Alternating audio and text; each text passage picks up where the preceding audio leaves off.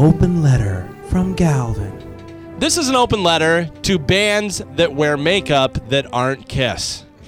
Dear bands that wear makeup that aren't Kiss, seriously, what are you thinking? Anybody ever see a band that wears makeup and haven't said the words, uh, you know, you're not Kiss?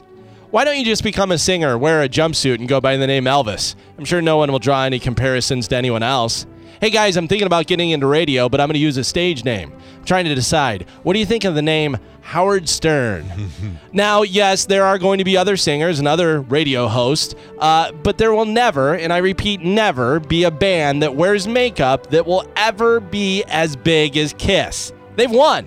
Sure, they weren't the first, they won't be the last, but from now until the end of time, if you see a band that wears face makeup, you will compare them to Kiss. Yeah. Just like if uh, somebody in your office is named Bruce, somebody else starts singing Lady Gaga's Born This Way, but they change the lyrics to Bruce is gay. Someone is going to say, Nice one, Weird Al. Weird Al Yankovic wasn't the first guy in the history of the world to change the lyrics of a song or do something dumb or funny, but he's the best at it. He won. If you're on stage anywhere in the world, and i even if you're not trying to be funny, it could be in the middle of a medical conference on cancer. If you pull out a prop, someone somewhere will say, "Hey, what's Carrot Top doing up there?" Mm-hmm. Now, I'm not saying that that should happen or even that it's funny. I'm just saying it will happen. When was the last time you were at a concert, or not even a concert? When was the last time you saw a live band anywhere where somebody didn't hold up a lighter and yell, Freebird? By the way, this is wrong on so many levels. First off, Freebird is not the greatest song of all time. No. If you're going to have a song that's over eight minutes long, I better hear the words Stairway and Heaven somewhere in the lyrics.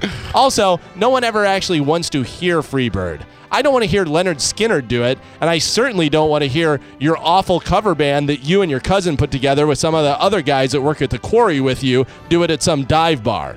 I just wish there was some way that song would have died in a fiery plane crash. I guess none of this really matters though, because no matter what you do, if you're the best at it, you're still going to be compared to Michael Jordan. Doesn't even have to be anything to do with basketball. If you're the best at doing something awful, people are still going to be like, man, that guy is the Michael Jordan of molesting kids. I'm Galvin from the Mike Calta Show, and this has been an open letter to bands that wear makeup that aren't Kiss.